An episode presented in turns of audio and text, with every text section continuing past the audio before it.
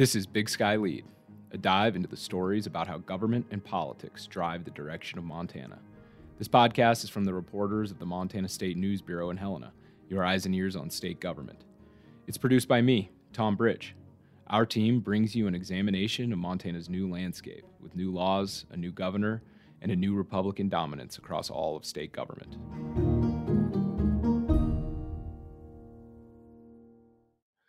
On Tuesday, voters in Montana had their say in the state's midterm primary election. While the primaries for the new Western congressional seat drew most of the attention, voters also weighed in on state Supreme Court positions, seats on the Public Service Commission, uh, legislative races, and more. With me today are Montana State News Bureau reporters who will give us a rundown on who won, who lost, and where votes are still being counted. I think it's safe to say that going into election night, most people weren't expecting such a tight race in the Republican primary for Montana's new Western House District. But that's what we got with a race that's still too close to call as of Wednesday. And Tom, we aren't expecting the outcome of that race anytime soon, are we? Yeah, that's right, Tom. Um, right now, they're doing a hand count in Lincoln County up in Libby.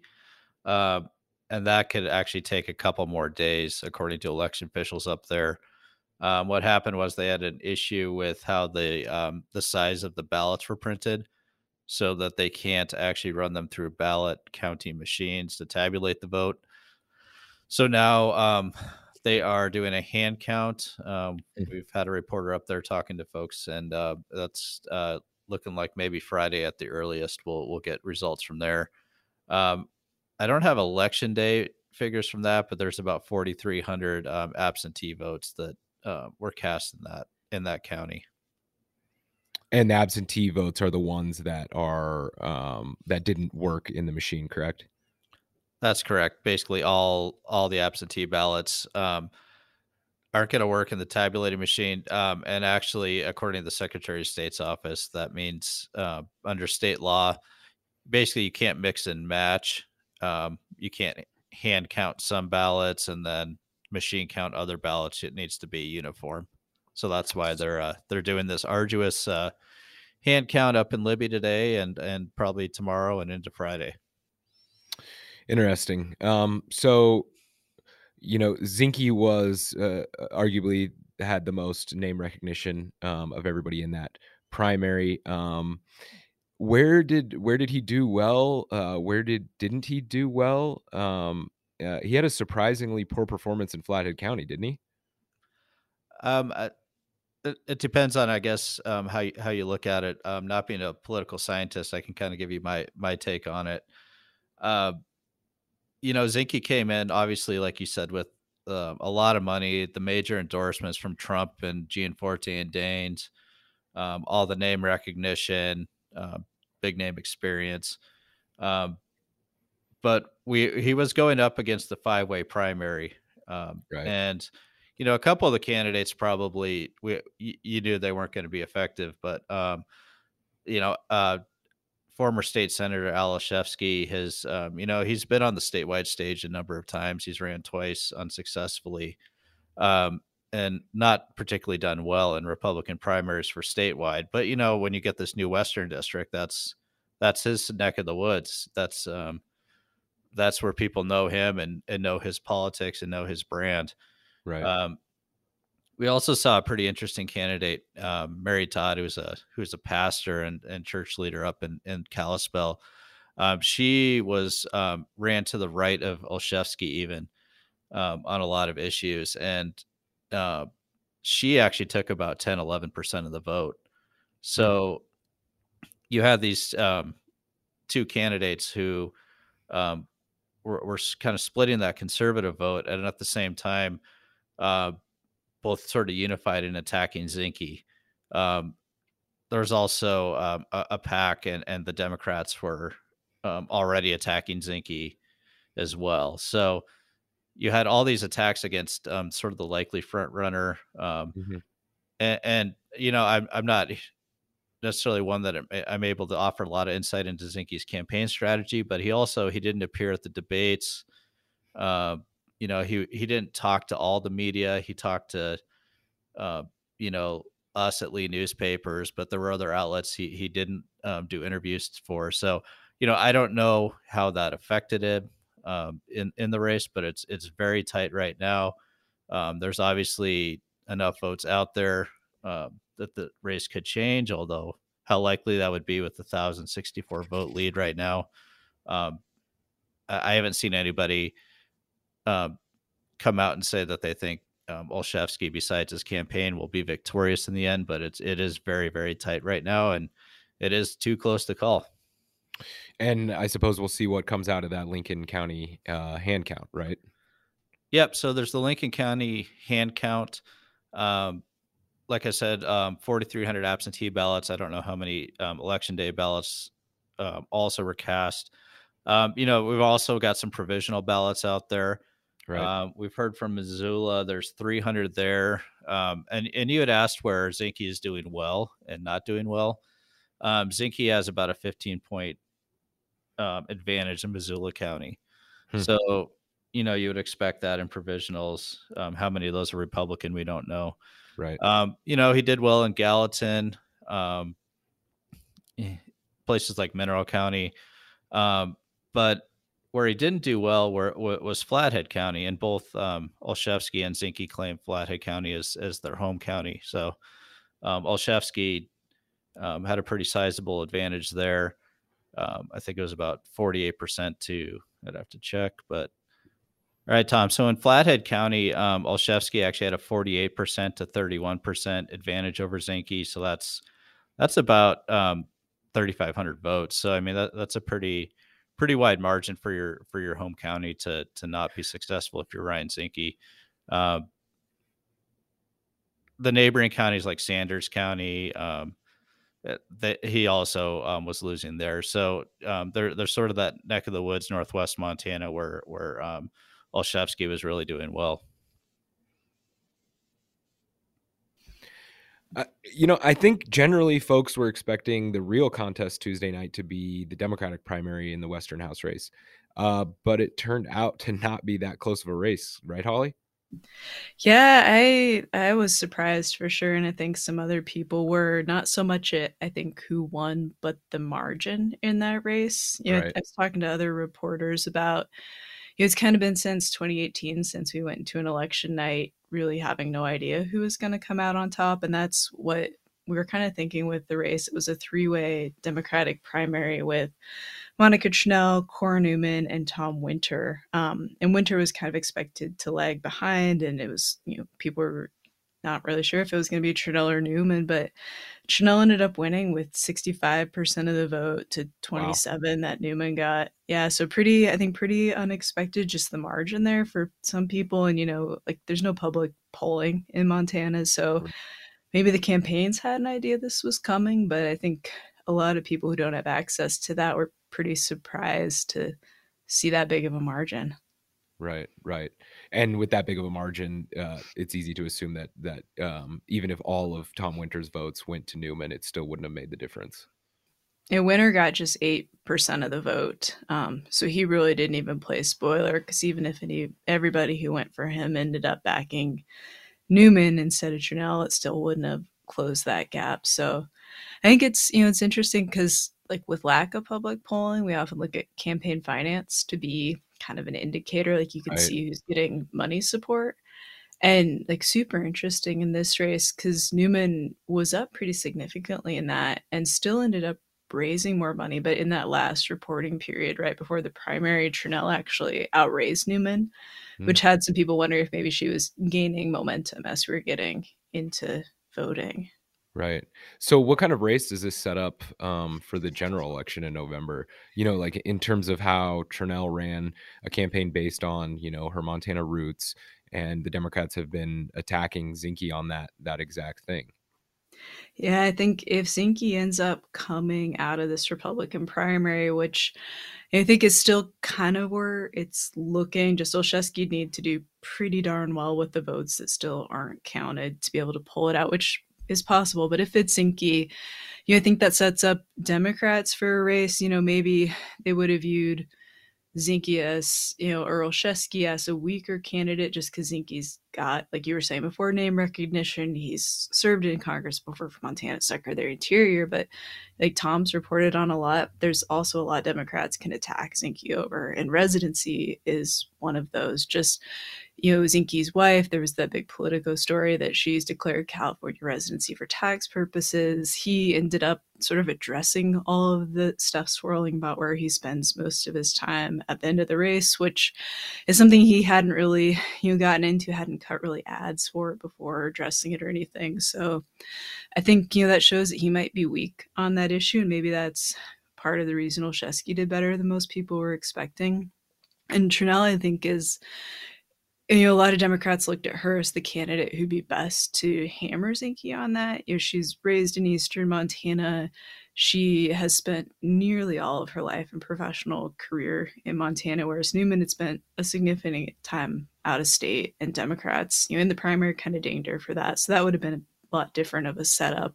Um, so yeah, I'm pretty curious to see how all that looks, but I think it's going to be a pretty interesting prime or general election. I think it's going to be just you know Zinke Zinke. Um, he's kind of his own entity. And Tranel through the campaign, you know, she the Democratic primary didn't get super nasty, got a little bit at the end, but I think Tranel is a candidate who can really probably be matching Zinke in terms of energy and just voice. And I think it's going to be a, an interesting one to cover for sure. Right, right. You know, and and this is the first time in what is it, 30 years that we uh, in Montana are electing two people to Congress. Um, and so uh, let's jump east. And uh, in the Eastern District, there was a lot fewer fireworks, and things gen- generally went as expected, right, Holly? Yeah, I think the Associated Press, it took them less than an hour after polls closed to call the Republican primary for Matt Rosendale, who is, I guess, he's an incumbent technically, like the seat's new, but he's our rep right now in Congress. So I think fair to call him an incumbent. He had Republican opponents, but in a kind of interesting move, the state Republican Party back in February, like before candidate filing even closed, invoked this RNC rule that allowed them to back Rosendale in the primary. Like normally, parties don't really get involved in contested primaries, but you know that kind of speaks to what Montana Republican Party thought of the other Republican candidates that ran against Rosendale. So that one, I think, no surprises there. On the Democratic side, I mean, the race had a huge wrench thrown in it when Mark Sweeney, who I think was the best known candidate in the Dem primary, he died in early May but his name ended up staying on the ballot because of he you know died so close to when ballots were sent out and some like you know overseas military ballots had already gotten to voters so sweeney stayed on but penny ronning who's a former billings city councilwoman she ended up winning that primary so she'll go on to face Zinke, but Sweeney actually came in second in that race, and then Skylar Williams, who's a Billings resident, came in third. Uh, well, I don't think there were any surprises with uh, which Supreme Court candidates made it through to the general election. Uh, we still had a pretty intense race for one of the seats. Seaborn, how how did uh, those races end up? Yeah, that was um, I think in in how we've been covering it, one of the more charged races we've seen um, so far this year in this election cycle. And so, the incumbent Ingrid Gustafson, she uh, got got done last night with about 48% of the vote. Republican Public Service Commission Chair uh, James Brown, he ended up with about 36%.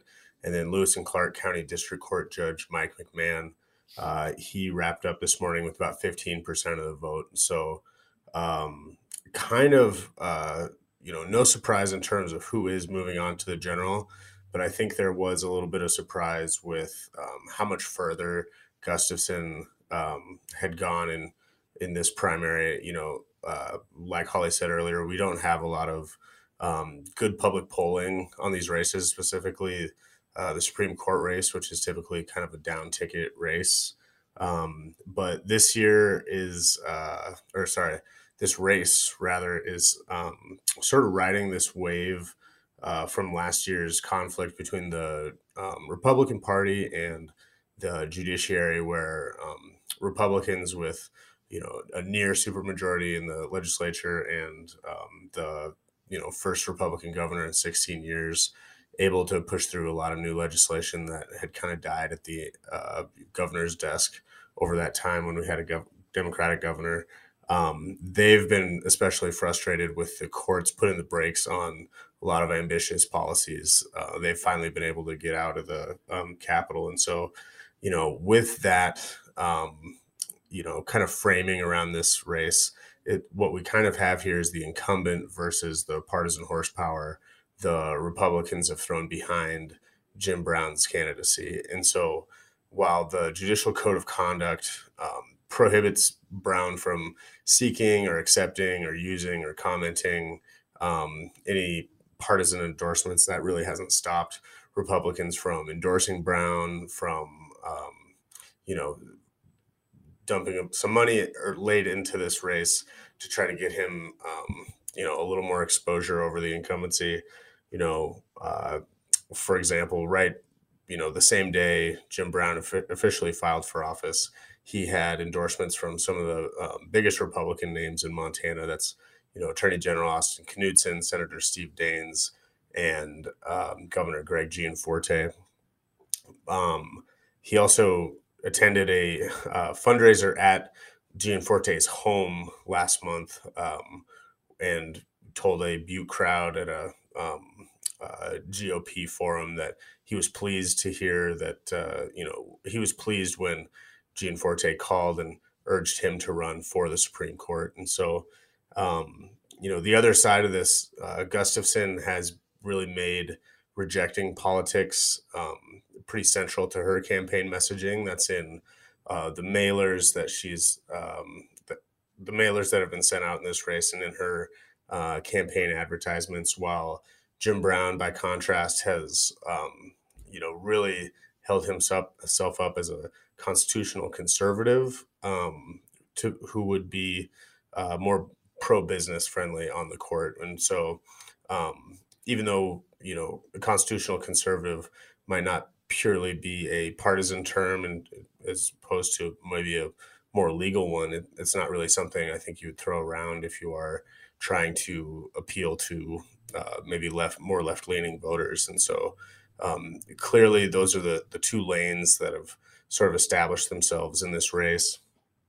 As for the uh, the other race um, with incumbent uh, Jim Rice, he came home last night with about six or 76% of the vote. Uh, his challenger, a personal injury attorney out of Billings named Bill D'Alton, he uh, finished with about 24%. And uh, those numbers are, are going to be kind of hard to um, use as some sort of expectation that's going to happen in the general. There hasn't been almost any noise at all from um, those candidates. And so, um, because there's only two candidates on in that race, they'll both move on to the general election in the fall. You know, and and the ballot had more than just races for elected officials on it. Uh, cannabis was also on the ballot uh, from uh, adding local taxes to outright prohibition in some counties. Um, Seaborn, where where did uh, where did cannabis land after um, Tuesday's election? Right. So we, there were sort of two main storylines um, happening on the cannabis beat last night. Uh, so in, in, one of those, Yellowstone County voted essentially a third time on um, recreational cannabis. If you remember um, back in 2020 when the state voted on legalization, Yellowstone County approved uh, recreational cannabis, but by a pretty slim margin. Then last fall, the city of Billings um, with some new, uh, I guess, abilities passed by the state legislature last year, voted to um, ban recreational cannabis sales from within city limits. The because that margin was so um, thin for the county back in 2020, county commissioners actually put um, the question back to voters this year, and uh, Yellowstone County, in its most decisive vote yet, I think on uh, recreational cannabis sales passed um, the uh, or sorry rejected the um, ballot measure to um, ban recreational cannabis sales from uh, Yellowstone County. So that's uh, that's pretty big deal for I think um, certainly the state. There's uh, or in the in the industry. I mean, Yellowstone County, even without uh, the ability to sell cannabis within the um, city of Billings, is um, regularly the highest selling county for um, cannabis sales. That's um, you know roughly over four million dollars basically every month. Um, you know the state already gets its twenty percent tax on that. I think that would pencil out to about sixteen percent of um, the monthly uh, tax revenues collected by the state, and so. Um, two counties actually voted on whether or not to boot recreational cannabis from uh, the county. So Yellowstone County decided to keep recreational, while Granite County um, actually passed its ban on recreational cannabis. So, um, you know, per our reporting earlier this year, there's really only one uh, dispensary in Granite County that can sell recreational cannabis, and uh, they're just going to go back to selling medical as you know they existed prior to legalization in that jurisdiction. So um, it's not going to be a huge hit to the um, state tax revenues that have been coming in this year from cannabis sales. The other side of things was um, the uh, local option sales tax. There were 12 counties all over the state um, that voted yesterday on implementing a local option sales tax that's 3% on recreational and 3% on medical. Every one of those counties um, approved their local option sales tax. Ravalli County is the only county that um, voted to approve a tax on recreational marijuana sales, but rejected a uh, tax on medical marijuana sales. They'll join Missoula County as the only county to um, only tax one of those industries. But so far this year, uh, or I guess so far since the option has gone out to the counties to add this tax, every single county that has voted on a local option tax has approved that tax. And so I think what we're seeing is, you know, especially rural counties are, are pretty starved for funding in some areas, whether it's for public safety or uh, public works, things along those lines. There's um, a new revenue stream that is proven to be uh, pretty significant, especially in some of these far flung counties. And so um, counties are definitely starting to cash in. Do you know, Seaborn, like, do most of those counties, when they put those initiatives on the ballot, like, do they know where the revenue's going to go, like, specifically, or is it just general ideas of where it's going to go, or is it very county by county? Right now, it's kind of varied county by county. For example, um, Dawson County last year, when I traveled out there to talk to county commissioners about what they thought of um, the new tax revenue, they had earmarked the potential new funds for law enforcement. They kind of uh, see this similar in the or sort of similar to how the state does, where they can use tax revenues to combat the perceived issues that come along with, um, you know, a, a, a higher societal acceptance of what is still a federally illegal drug. And so, you know, some counties I think um, do have some things in mind.